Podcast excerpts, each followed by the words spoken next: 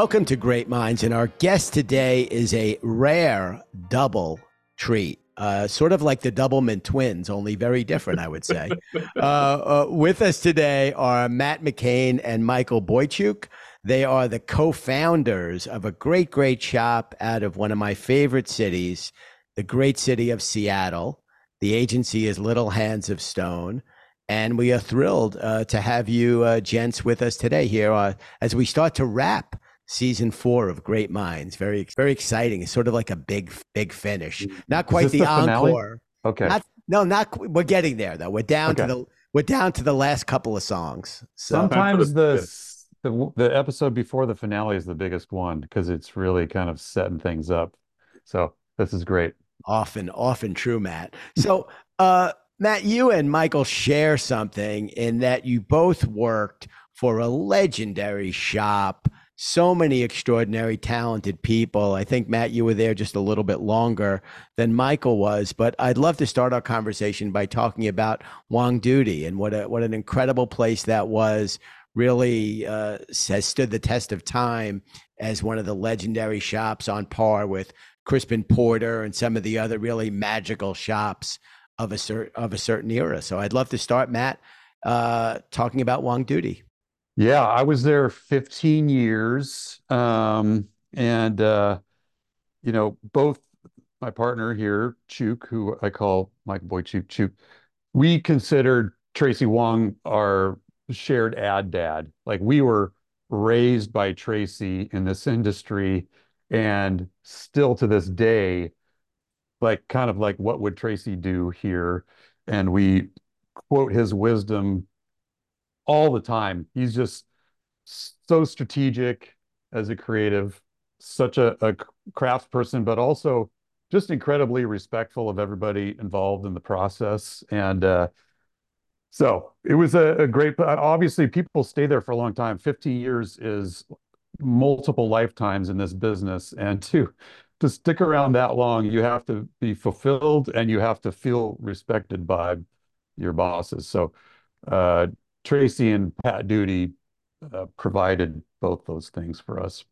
And Michael, digging a little deeper, what was it that really made that place as special as it's regarded in contemporary history, looking at the uh, the independent world of creativity? Well, I mean, it, it, was it was the people. Was, there were a lot of great people that were drawn into uh, uh, what what Tracy called the Manson family. It was just a, a, a, great group of people that loved that loved the work. But I mean, really, I don't think anyone would dispute the fact that it came from from Tracy and his personality and his the way that he saw creativity and and um, it was just a lot of fun to work with him. He he had standards that were always higher than you it, you felt like you could ever possibly reach uh reach to and and he would you know he would have these little phrases um that that we still we say all the time i mean this weekend we were working um on an edit and um we were talking about what we wanted to do next and we got some feedback and i told matt we needed to fuck it up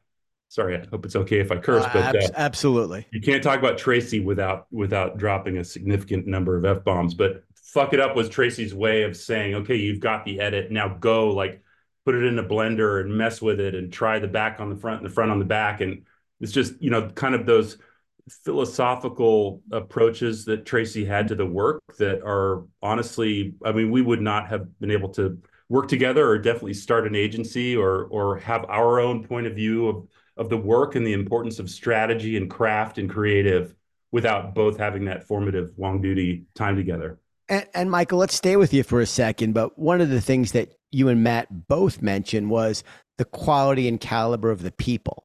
Yeah. And I know at Little Hands of Stone, a big part of your mantra there is about the best people. Mm-hmm. Does that yes. go back to those roots? Sounds like it does. Definitely. I mean, you need that. What's so great about this business is all the different people that you come into contact with that do different things really well. Um, and our philosophy is is that when we work on a project, that we bring bring in the right people for that project. If it's a project for cybersecurity, you know, with complexities that would melt your brain, we want the people that really can speak that language and understand that. If it's something that has to be funny, you want a great comedy writer that understands the form of comedy that you're going for. So it is, we are all about finding the best people for the project.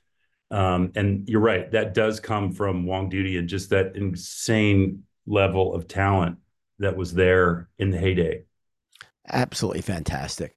So Matt, let's let's talk about something a little different. I guess the, the shop now goes back four or five years uh, to the founding with you and and and Michael. I don't know you well enough to call you Shook. I, maybe by the end, I'll feel by the end. Let's set that as our goal. as a goal. Uh, but you uh, had a really terrific, terrific run as a freelancer, uh, which takes a different type of discipline and a different constitution.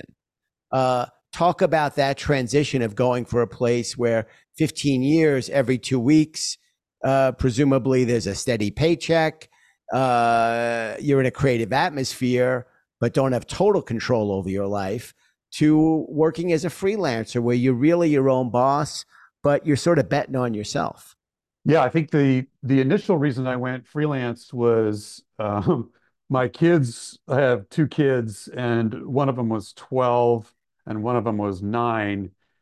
And I was spending a lot of time working in the summers, and I was I knew I was losing time with my kids. And I tell the story. My son was 12, where he was old enough to have uh, hair in his armpits, young enough to want to hold my hand when we watched TV together. And I was like, I need to spend more time with these kids. So I took I went freelance and I took three summers off just to prioritize family over everything what you have to figure out very quickly when you become a freelancer is entrepreneurialism. Um, you know, when you're a company man, everyone else is worrying about that hard stuff, about the hustle. You know, you get assignments that fall in your lap, you do the best you can with them. But when you're a freelancer, you also you have to become a business person straight away and learn how to sell yourself and have a product that people want to keep coming back for. So um, so that happened very quickly, and you have to get up to speed very quickly. You don't have kind of the agency pace of like, all right, I'm going to sit with a planner for a couple weeks and figure out the brief. You show up, you got to start delivering on day one. I think the one of the reasons I left freelance was because actually the lack of control that you have over the creativity, where like as a shop owner, you can see this thing from the first conversation with the client till the till the day you know and enters the world and afterwards as a freelancer you have none of that control. You throw some ideas over the fence a lot of times and then um, someone else raises your baby or or kills it. Um, so i got kind of tired of that. Right right right. Well as a hired gun a gun for hire if you will you can take it just so far yeah yeah sometimes they only want you to take it so far and and so much about the creative product is these little choices you make along the way. And as a freelancer, you're not often given the freedom to see these things through and make these tiny little nuanced choices that can make the difference between good and great work. And you have you just hand it off. They got what they need from you, and you move on. And sometimes that's freeing as a freelancer because you don't get caught up in the drama. But it's also, as a person who loves craft and the the process it's uh it kind of sucks. Yeah no i hear you. Very very well said. So michael you also spent some time at a great shop and i guess geographically you've bounced around and been to some great great places and lived in some great great places. Uh, but I, uh, chicago is a favorite of mine.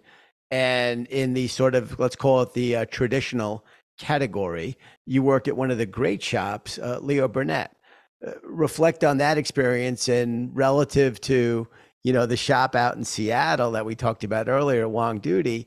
very very different construct in in every way, bound by creativity, but two very different places. Yeah, and I and I wanted that experience. I really wanted to get out and see what that was like. In in in small agency life, you learn how to be scrappy and how to get things done with a very small team. And you have kind of the opposite challenge at a huge agency where you know you need a oh, we need a storyboard done. Okay go to the 18th floor. That's where all the storyboard artists are you know and it you know the 90 different producers and and a few thousand creatives and it's really at that point about managing a wealth of resources and really making sure you find the talent within a, a giant pool of people.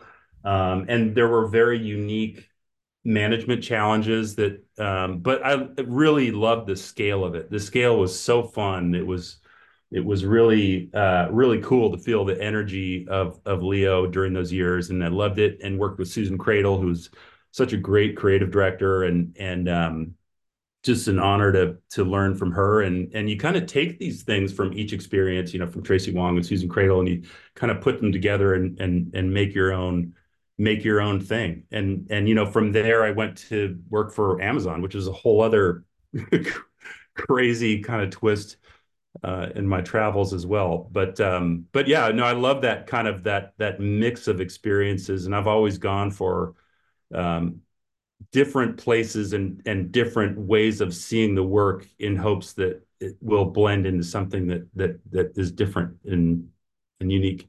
Yeah, I'm glad you mentioned Susan. I'm I'm a huge fan of hers, yeah, and she's great. still still totally at the top of her game uh, oh. now with with uh, with FCB. Just just terrific. We were on yeah. a. We were very involved together uh, do you know about the VCU Brand Center? Mm-hmm. Yeah. So I was on the board years ago. Susan was on the board, and it was a really terrific group of people like Bob Greenberg and Jon Kamen and so many other like real, you know, it was when Rick Boyko was running the school, and you know, Rick was just super respected and and put an incredible. And we would only meet once a year, but everybody came to the meetings because it was once a year and uh, really just an incredible farm system for talent.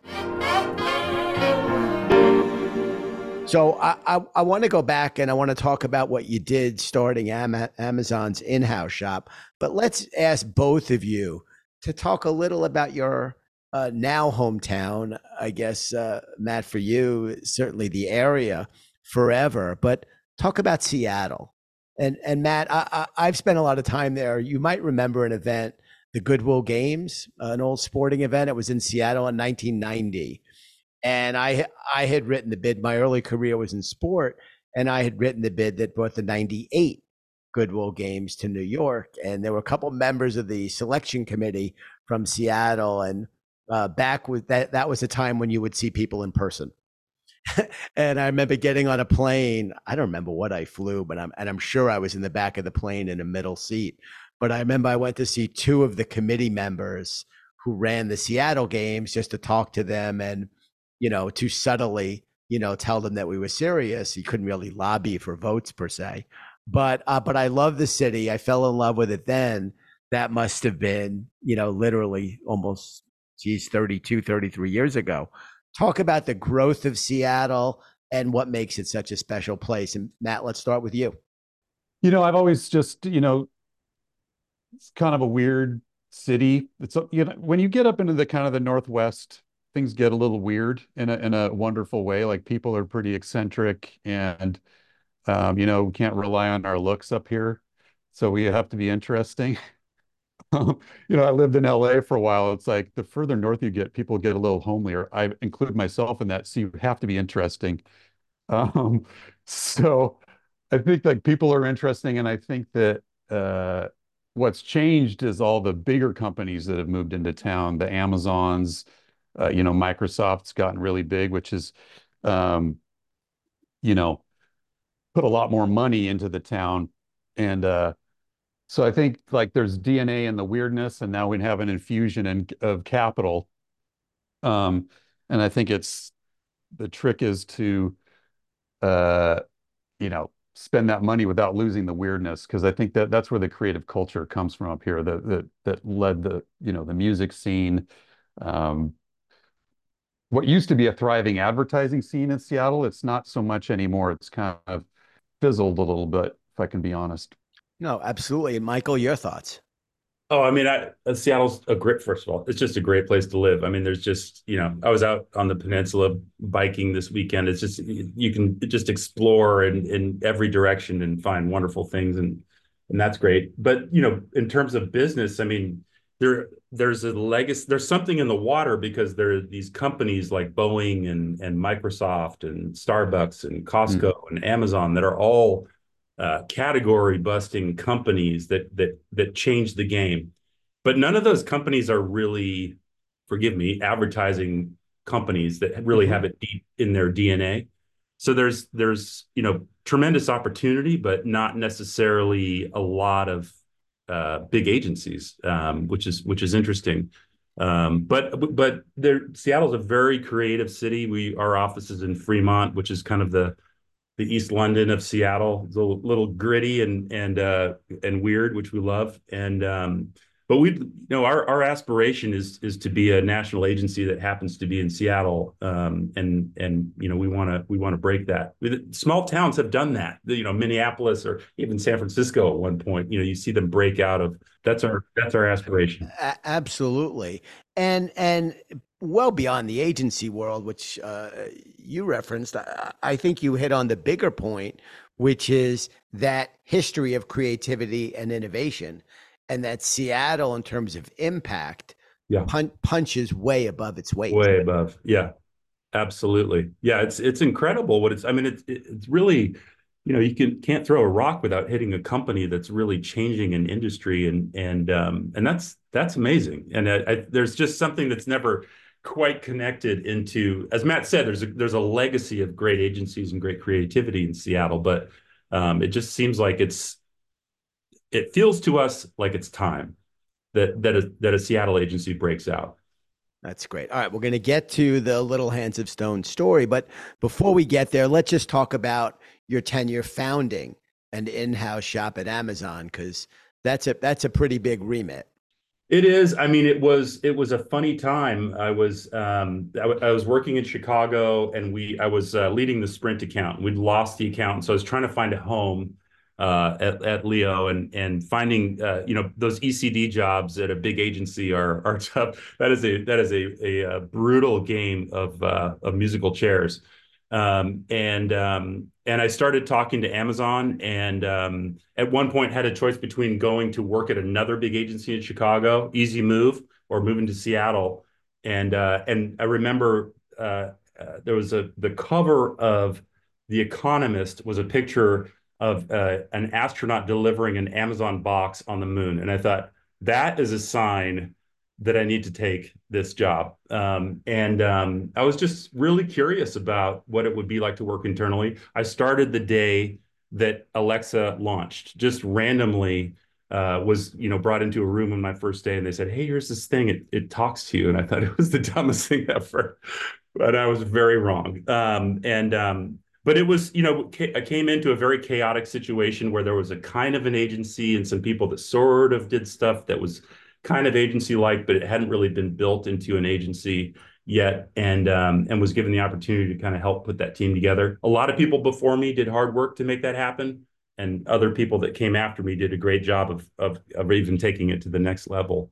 Um, but it was a wild experience to be internal there then building a team because I thought I was going to come in and just roll in with this boutique experience and giant agency experience and it was all going to you know mysteriously come together and I quickly realized that it was about absolutely flipping the way I thought about advertising just upside down and kind of starting at zero to make that work at all. And by the time I left, I mean, I'm very proud of the fact that, um, you know, working with Lucky Generals, we you know, had a number one and a number two Super Bowl spot uh, concurrently um, into my last year, which was a huge, huge team effort, but uh, but was very proud of of the work that the team did to make that happen.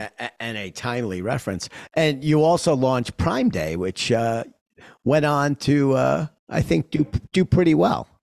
Yeah, it did. It did. Yeah, it did. It was yeah, that was a crazy experience getting every almost every country, you know, that Amazon is in to agree to an advertising campaign um, was a wild experience that that people, you know, were under tremendous pressure um, to make happen and and uh, it was an awesome experience. Very you know, crazy and chaotic and and uh, and fun at all at the same time.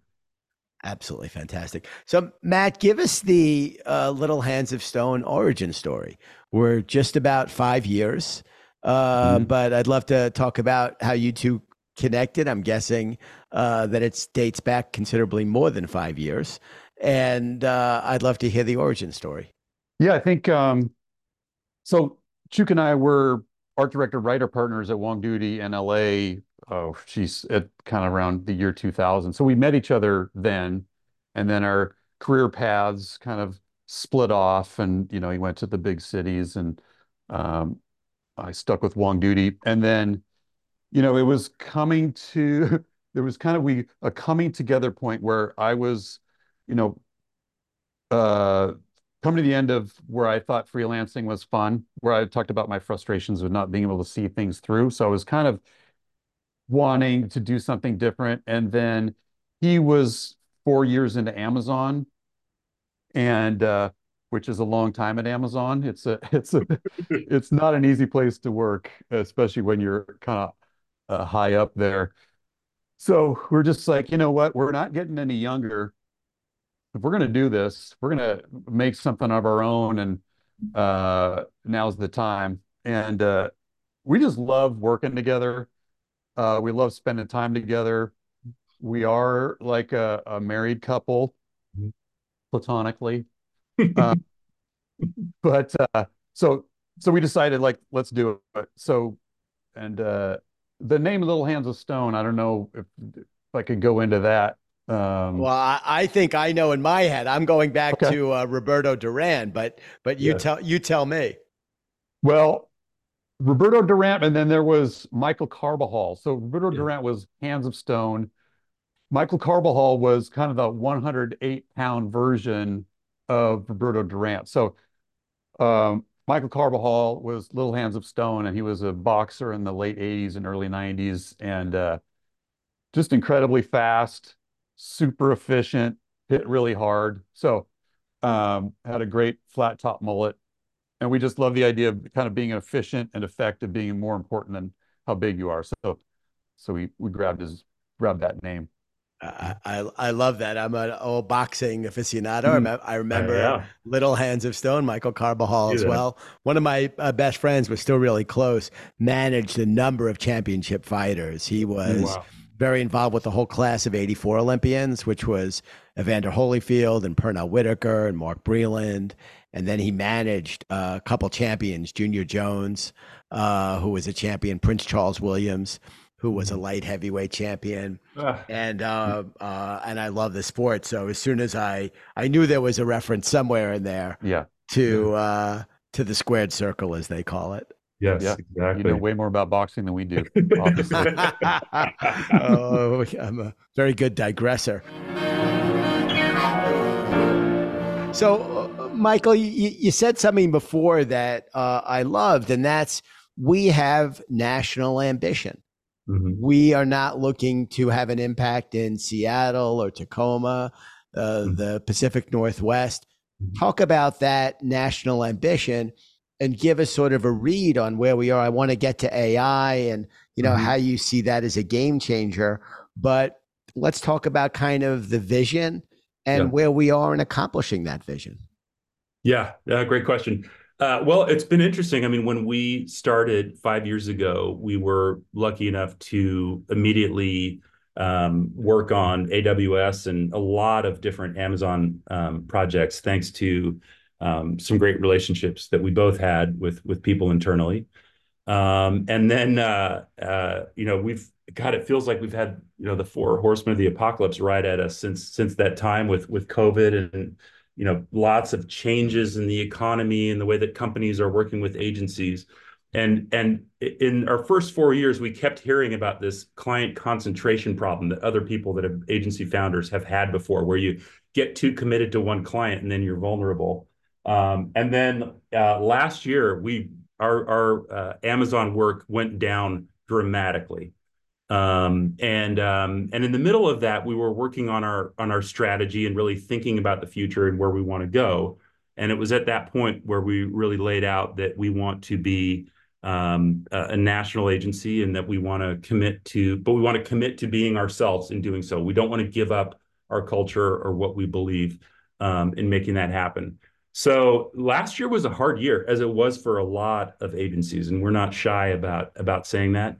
Um, but we're we're really thankful in that we think we came out of it much stronger, not revenue-wise, but definitely thinking more strategically about the business and how we go out and hunt for business rather than just waiting for the the the proverbial phone or I guess the email to to come in. So, you know, now we're much more active in that. We are having meetings um, outside of Seattle and going to New York and and and talking to people, and I'd say we're we're we're scratching the possibility of that happening. Um, and and we're further along that road. Um, we're not there yet, but, you know, that's the nature of of uh, ambitious goals is. Uh, uh, that's building a business. Yeah. So, Matt, talk about that intersection of research and strategy uh, mm-hmm. on one side of the house, if you will, and creative and production on the other, because it sounds like everything is really quite grounded in terms of uh, a thoughtful approach. Yeah, you know,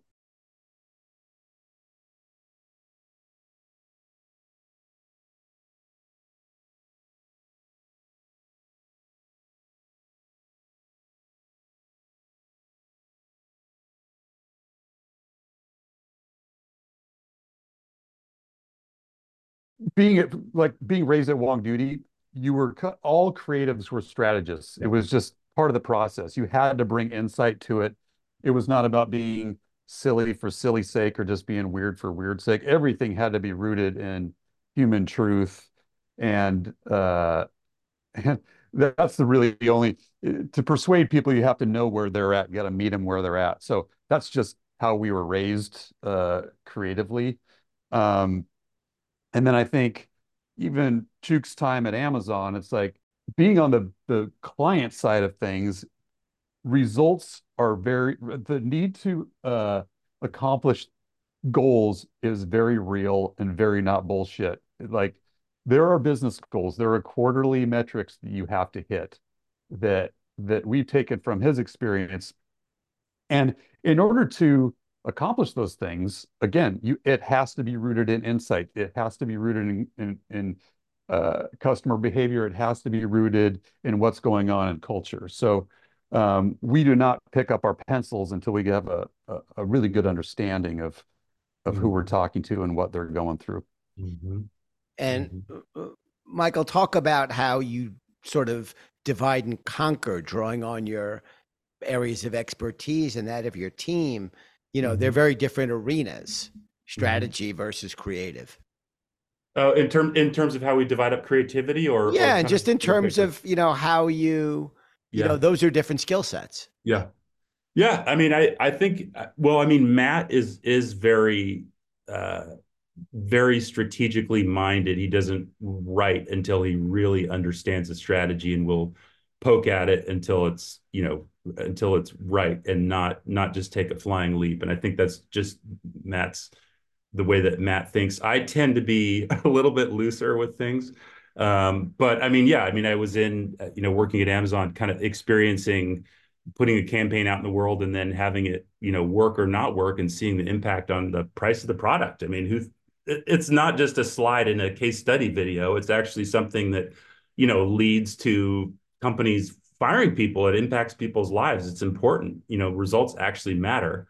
Um, and so it is very interesting that our background, I mean, Matt, you know, is very humble about it, was doing freelance work for the biggest agencies in Seattle on the biggest projects. He's very sought after, and he built a great network. And I worked internally and saw what that was like, you know, working, um, you know, inside the walls of a company. And honestly, between those two experiences, we have built the agency because we are able to reach out into Matt's network and pull from the best of the best, you know, strategists and creatives. Um, and and I have the experience at Amazon and working internally and can kind of get the way that that doc culture works and and thinking more like a client sometimes. So it's it's the kind of the peanut butter and the chocolate of of how we work together, and I think what we think is unique about us, um, and and and what we can bring to clients. and But we're both rooted in, we both love craft. We really love making things. We didn't get into this or start the agency to get farther away from the work. We did it to get closer to clients and closer to that those little decisions that Matt talked about that make things really great. Because honestly, at the end of the day, we just want to have fun making stuff we love. I mean, yeah, we we have the word fun over the door on the way out, like you hit it on the way out, because it this what working with someone that you you truly love and respect, doing work that you that you that makes you feel good. This should be fun, and for us, that's the biggest indication when things have gone sideways. It suddenly doesn't feel fun, and that's when we know we need to get back to something and course correct. Fantastic. And somewhere along the line, um, AI rears its head. You Mhm. make a decision to embrace it. Mhm. Talk about what that means for a shop that's grounded in strategy and creative, because a lot of this stuff around AI, I know everybody cares about it. And I know we certainly talk quite a bit about it on our advertising week stage, but it largely flies well over my head. Well, I won't. I won't say. I wouldn't say that we've embraced it necessarily. I would say it, it's been it's been thrust upon us as it has with everyone, and we are really working hard to figure out how it fits into our business. It's it's very interesting because, um, you know, it, in some ways, in a lot of ways, really, AI runs directly against craft and and kind of the central premise of what we believe about creativity and what needs to happen because AI can be a shortcut, really. I mean, it's it's a way for getting complex things done really quickly. And in craft, it's about hard work. It's there's just it's just is that is the font good enough? Is it the right size? Is that the right person? Is per, have you picked the right person? No, we need to keep going. And you know, whereas AI is meant to kind of spit out instantaneous kind of answers to um, you know, to, to, to problems or to, you know, but I, I also, I love the way that AI helps with the grind of being an art director. I mean, it is it is crazy. I, I don't even want to start to add up how many years of my life I've spent lassoing objects and pasting them onto different layers. Whereas now AI does it in a heartbeat. And I love that about what it can uh, help me with in my life. I don't love what I what it does necessarily in terms of creativity. Um, I was I was telling Matt uh, I was working this weekend and and I was looking at a really old photo and I wanted to sharpen it up and so I put it into Photoshop and I told AI to to sharpen the photo for me and it it made it into a pair of scissors. I got back a pair of scissors. So you know it's uh it's very interesting um, and it and it has tremendous possibilities and and um, and one other thing uh, to me is just the way that it has the potential to democratize data for small agencies, and and that part of it is is very exciting. Um, but it's still hard for small agencies because you still need the bodies to go out and do the work and and to and and and to handle the prompts and to, and to make sure it's all functioning properly. So that's a very mixed bag for us, I say, Matthew. Um, yeah, sounds like it's a real wrestling match. And you know, you said something that I agree with, which is, you know, AI and the craft. You yeah. know, uh, to me, are at odds. Yes. They're not, they're not compatible. And yeah. and I we had a great producer years ago who I met many, many years ago at Radio City Music Hall. And Tony Salerno was our producer when we started Advertising Week 20 some odd years ago and worked with us for a number of years. And Tony had a great, uh, simple expression. When we would ask him, can we do this faster? Can we do it better? Can we do it cheaper? Tony would say, okay, there are three things the production triangle yeah. Mm-hmm. fast, cheap, and good. Right, right. Yes. And he says you can have any two of those yeah. three, but you yeah. can't have all three. Right. And that's a producer's favorite phrase, by the way. I think I, every great producer not, I've ever worked with has had that thing in their pocket. Not not new. So uh, you know, AI yeah. probably can tell you it can do fast, cheap, and good, but as it relates to craft and creativity, Matt, I don't know that that's really true. No, I think that like you like what what I've kind of come to embrace is that its ability to help with the busy work. That's how I look at it. And and if you can free yourself up from busy work to spend more time in the craft, like if you're just trying to make your job easier, it's a loss. If you're looking at making some of the stuff easier so you can make other parts of your job harder by pushing harder, even harder into craft, and letting that show, um, then that's okay. Because I really do think the audience appreciates effort being put into things. If we're if we're racing towards the fastest, cheapest way to do stuff, Yeah. I think creativity is going to lose, but if we if we hold on to what what human the little weird things that humans can add to creativity, that's the win. So if we can free up human brains to spend more time on those weird little nuances um, and those hard choices, then I think it's being used well. If we if we are if young creative minds are chasing the fastest, easiest way to do things, and that being the end product, uh, the future is not going to be great creatively. Yeah, I, I, so well said. Talk about guys how the skill sets of the people that you're looking for are changing, if they Mm. are. You know, are, are you looking now as a as a small boutique independent shop? Are you now looking for folks with engineering backgrounds, for example, or are the skill sets still sort of where they've always been? Kind of depends on the project, which is so which is what we've been loving is just finding people that have experiences that really make it uh, uh, you know just a better fit for bringing something to the work that that is interesting. I mean, we've been working on uh, uh, a project uh, in the in the aging space, and we worked with with creatives that were older that have parents that are going through this, and that's not something you could possibly possibly hope to to really kind of guess about. Um, it, it's better to have people that are really experiencing it, and and then we've been also working on uh, a, a, project, um, a PSA um, about teen suicide. We brought in younger creatives, and they brought in a perspective and some ideas that we had not really thought about. Um, as you know, so it's very interesting just to be able to tap into and draw from different people's experiences and and um, to find the best work. Fantastic.